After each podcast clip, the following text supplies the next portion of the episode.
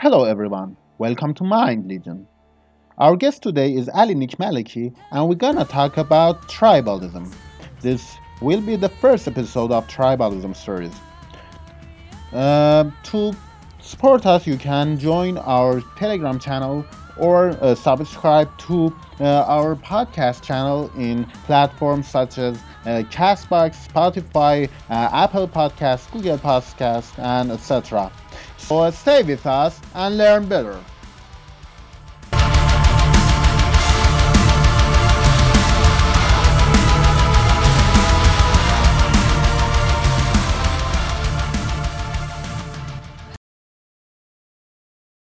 سلام علی جان خوشحالم که دعوت ما رو قبول کردی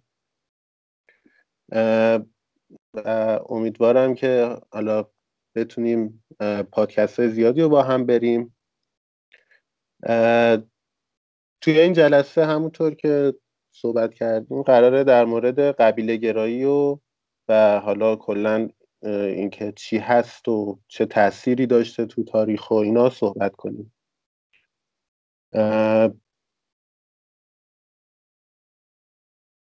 خیلی ممنون محمد حسین. سلام سلام به تو و همه شنوندگان عزیز. مرسی که منو دعوت کردی و من در خدمت هستم. خب به عنوان سال اول اینکه قبیله گرایی آیا از نظر حالا علمی و اینا تعریف تعریفی داره یا آماری در موردش توی دنیا چقدر توی دنیا این پدیده وجود داره آماری هست یا نه؟ راستش تا همین اواخر قبیله گرایی خیلی تعریف مشخصی نداشتش. یعنی می‌شد به صورت شهودی و احساسی مثلا یا صرفا با دیدن یک قبیله خاص متوجه شد متوجه بود که همچین پدیده هستش.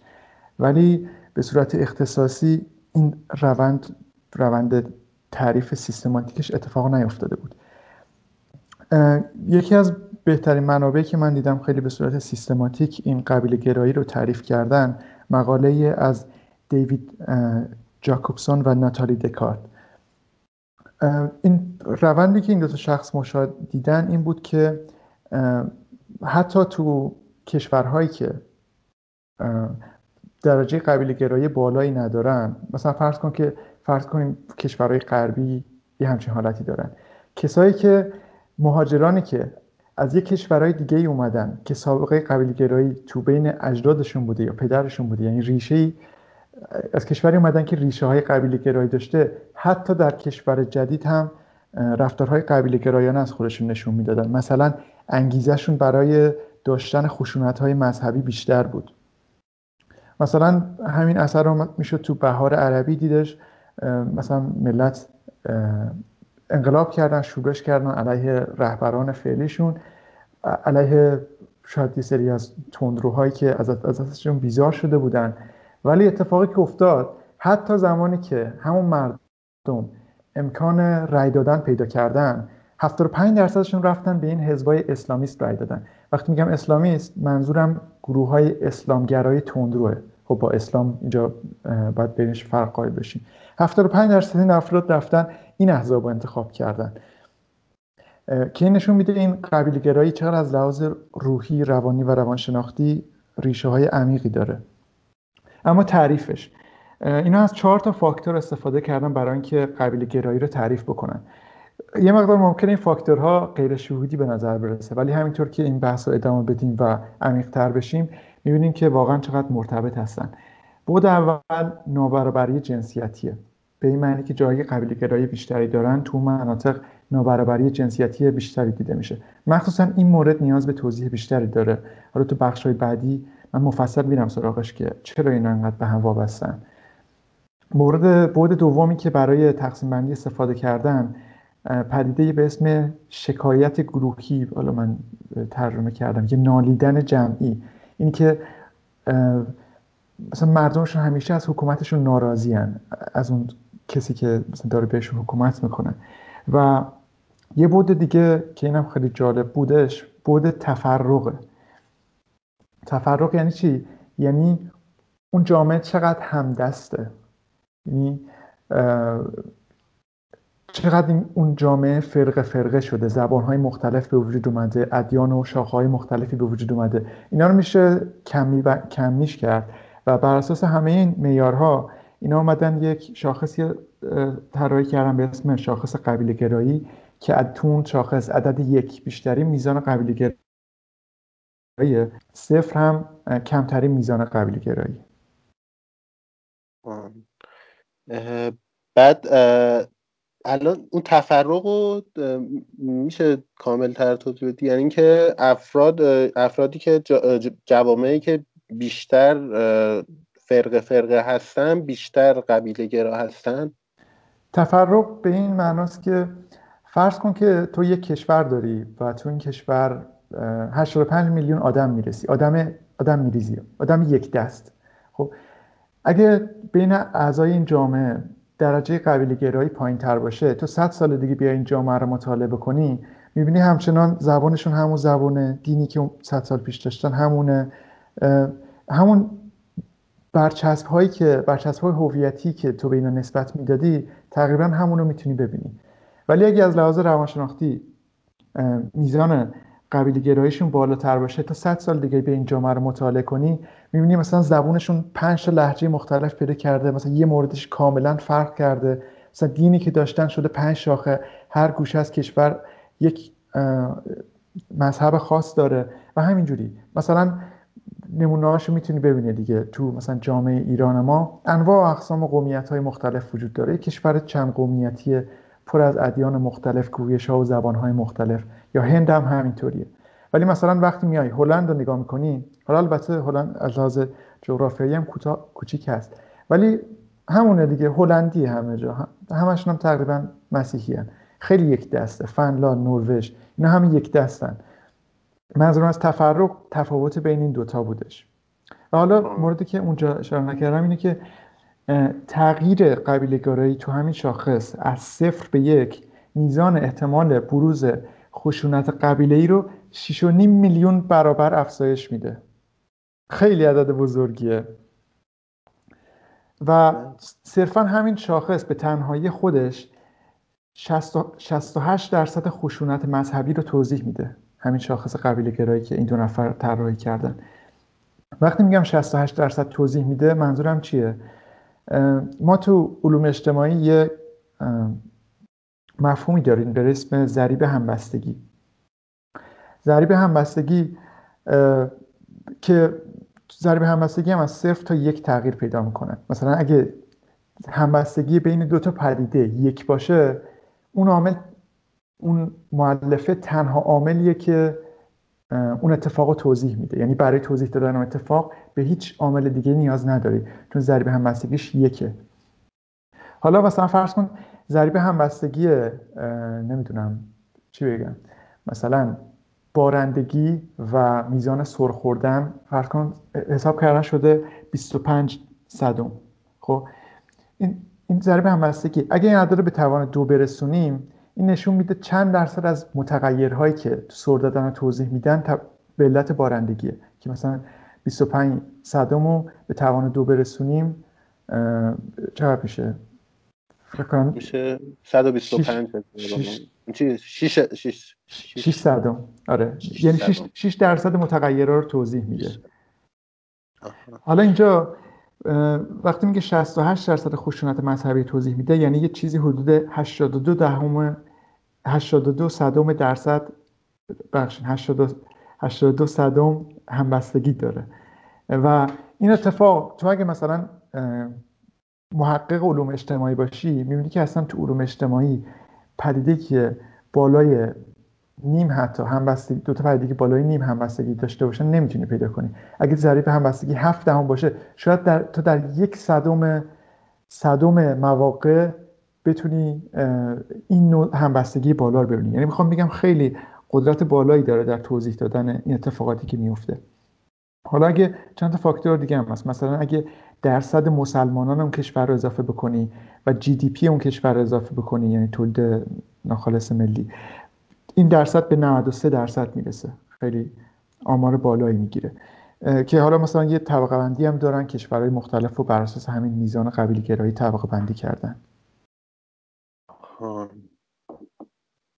بعد قاعدتا هم الان با توجه به توضیحاتی که داده شد اینجوریه که الان کشورهای خاور میانه درصد بالای قبیله گرایی دارن. کشورهای غربی اروپای اروپایی کمتره و چین و اینا چطوریه وضعیتش؟ یعنی شرق آسیا؟ این مناطق شرق آسیا و ژاپن و اینا معمولا حالا من بعد هم یه سری آمار گذاشتم برای ارائه دادن معمولا تو این طیفا یه جاهای این وسط ها هستن. حتی مثلا ژاپنی که الان خیلی پیشرفته شده همچنان یک کمی از اون بعدهای که من بعدا بهش میگم بعدهای اخلاقی قبیله ای رو همچنان داره. ولی اگه مثلا به تو همین لیستی که وجود داره به تقسیم بندی نگاه بکنیم به دو سر طیف نگاه بکنیم کشور پاکستان در رتبه اوله بیشترین میزان قبیله گرایی. بعدش افغانستان بعدش ایران بعدش سوریه سودان یمن چاد عراق مراکش الجزیره مصر ترکیه. مثلا اینا صدر لیستن. و از اون طرف به سمت دیگه طیف بریم مثلا کشورهایی مثل هلند و استرالیا رو می‌بینیم.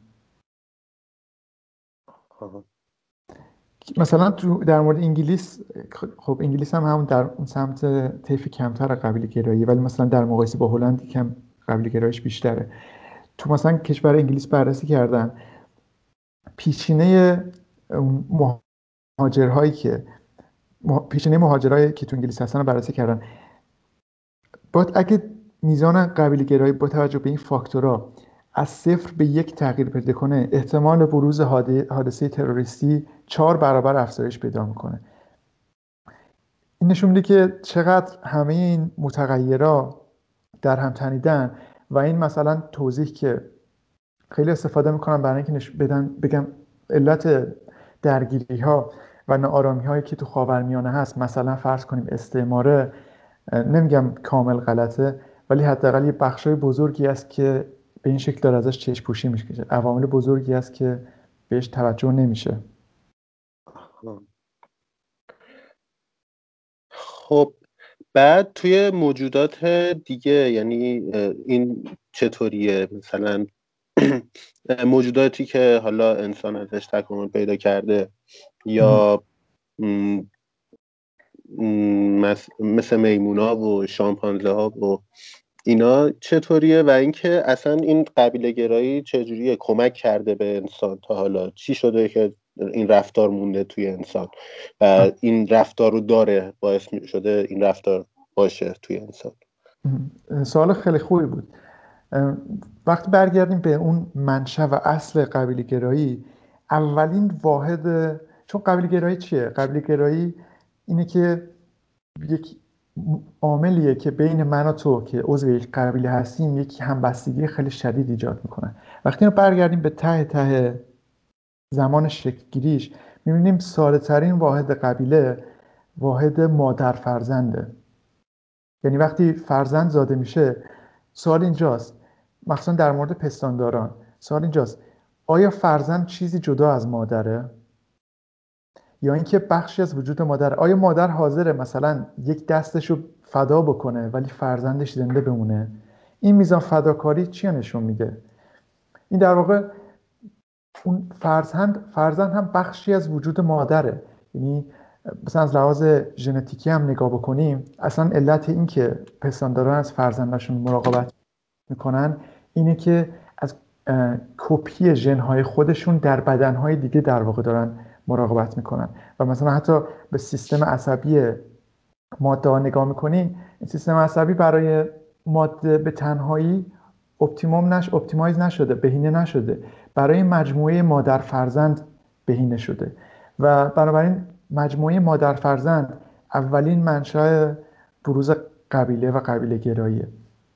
و بعدها مثلا این پیوندها گسترش پیدا کرد و همون نوع هورمون شیمیایی که پیوند بین مادر و فرزند رو افزایش میده یعنی اکسیتوسین. اگه نگاه بکنیم می‌بینیم همین اکسیتوسینه که پیوند بین سایر اعضای قبیله رو شدیدتر می‌کنه. و مثلا در مورد شامپانزه ها پرسیدی یا حیوانات دیگه در مورد اونها هم همینه. مخصوصا این نوع شکلگیری قبیله بین شکارچی ها بسیار دارای فواید تکاملیه. به خاطر اینکه همکاری فرض کن همکاری پنج تا شیر با هم دیگه می‌تونه یک گاومیش بزرگ رو می‌تونن با هم دیگه شکارش بکنن؟ یا یک با تله گذاشتن و کمی کردن یه حیوانی که سرعتش خیلی زیاده رو با هم دیگه بتونن شکار بکنن. بنابراین این اصل قبیل گرایی بر اساس همکاری بین موجودات زنده شکل گرفته و گسترش هم واقعا زیاده. اکثر نخستیسانان این ویژگی رو دارن بین کفتارها هست بین شامپانزه ها و الی آخر. بعد ویژگی های جوامع قبیله گرا حالا پارامترهایی که باعث قبیله گرایی و بودن و مختصر توضیح دادی. اینا رو اگه میشه کاملتر توضیح بدی خیلی خوبه که مثلا ما بدونیم که این نابرابری جنسیتیه یا مثلا اون شکایت گروهی تفرق یا اگه الگوهای دیگه ای دارن به جز این عوامل چطوریه این الگوها؟ چی هم این ویژگی خیلی عالی. من باز از همون نقطه شروع قبیله گرایی شروع کنم. پیوند بین مادر و فرزند. ما اینو تو علوم ژنتیکی با یه نظریه توضیح میدیم که به نظریه خیشاوندی معروفه. انتخاب جامعه هم بهش میگن. Inclusive فیتنس این میگه چی؟ میگه واحد اصلی پردازش پردازش تکامل واحد اصلی تکامل نه ارگانیسم نه گونه است نه مثلا قبیله است. میگه ژنه خب؟ و در این وسط تفاوتی نداره که تو ژنهای تو ماشین رو خلق کنن یعنی تو رو خلق کنن. که از خودشون در بدن تو مراقبت کنه. یعنی که نه ممکنه تو ژنهای کپی های از ژن خودت در بدن یه موجود دیگه داشته باشی. این هم تو رو تشویق می‌کنه که از اون موجود زنده مراقبت کنی. چون انگاری داری از ژنهای خودت مراقبت می‌کنی و اگه اون تولید مثل کنه انگاری ژنهای تو داره گسترش پیدا می‌کنه. بنابراین این خیشاوندی یه اصل مهمه در بین موجودات زنده و اصلا پایه در بین کسانی که حیوانات رو مطالعه می‌کنن گونه ها رو مطالعه می‌کنن. اصلا علت اینکه یک گونه جدید خلق میشه معمولا به واسطه خیشاوندیه. یعنی یک گروهی تشکیل میشه که این گروه رابطه خیشاوندی بسیار نزدیکی با همدیگه دارن و سود رسوندن به همدیگه باعث سود رسوندن به ژنهای اون ژنهای کپی های خودشون در بدنهای دیگه میشه. و یک مجموعه شکل می‌گیره مجموعی که حالا مجزا شده از گروه قبلی. حالا در این مورد خیلی آمارا و اتفاقات جالبی میفته به خاطر اینکه از این بابت اگه میزان خیشاوندی زیاد بشه یعنی تو فرض کنی که به علت اینکه دوست داری از جنهای خودت در بدنهای دیگه مراقبت کنی یا تکثیر بکنی فرض بکن یکی از بهترین راه اینه که باش ازدواج بکنی. چون این باعث میشه که ژن مشترکی بین شما دوتا باشه و مثلا اگه مدل سازی ریاضی هم بکنی می‌بینی که ازدواج خیشاوندی باعث یه استراتژی سودمنده. ولی خب این هم می‌دونیم که ازدواج خیشاوندی فقط فایده نداره یه سری مذرات هم داره. همون مذر... چیزی که به انگلیسی بهش میگن deleterious recessives همون ژن های آسیب رسان. یعنی ژن هایی که تو اگه یک آلل از پدر داشته باشی. دقیقا همون آلل رو از مادر داشته باشی و این اتفاق در ازدواج خیشاوندی زیاد اتفاق میفته این باعث بروز مثلا و ایراد میشه در در فرزند. از این بابت یک فشار انتخابی هست که میگه با خیشاوندان ازدواج کن. یک فشار انتخابی هست که میگه ازدواج نکن چون باعث معلولیت و از اینجور مشکلات میشه.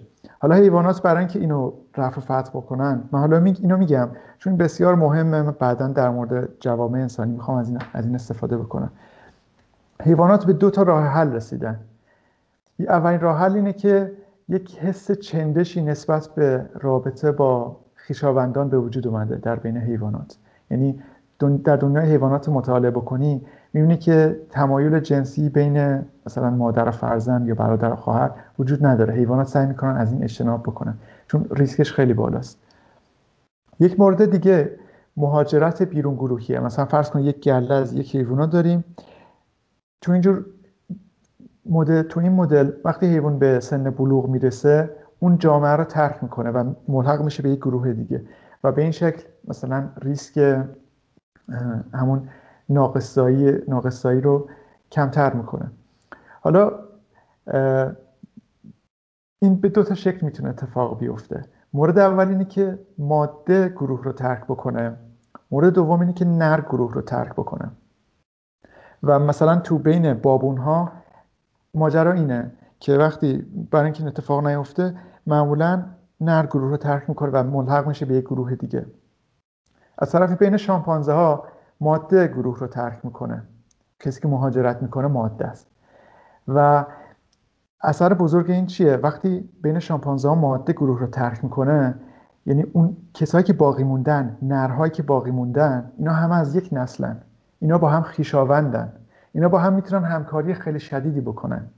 و حاصلش اینه که در گونه هایی که معمولا ماده ها گروه رو ترک می‌کنن نرها با هم دیگه متحد میشن و یک دوگانگی ما و آنها شکل می‌گیره. یک قبیله گرایی شدید شکل می‌گیره. به این چیزی که حالا گودال اون نخست شناس کسی که اولین بار این پدیده رو مشاهده کرد دید که این شامپانزه ها با هم دیگه متحد میشن گشت زنی می‌کنن و یک شامپانزه از قبیله گروه مخالف قبیله مخالف حالا مخالف نه متفاوت ببینن میرن و اینو تیکه پارش می‌کنن. یعنی به معنای واقعی کردن تیکه پارش می‌کنن گاهی هم می‌خورن. یعنی مصرفش می‌کنن.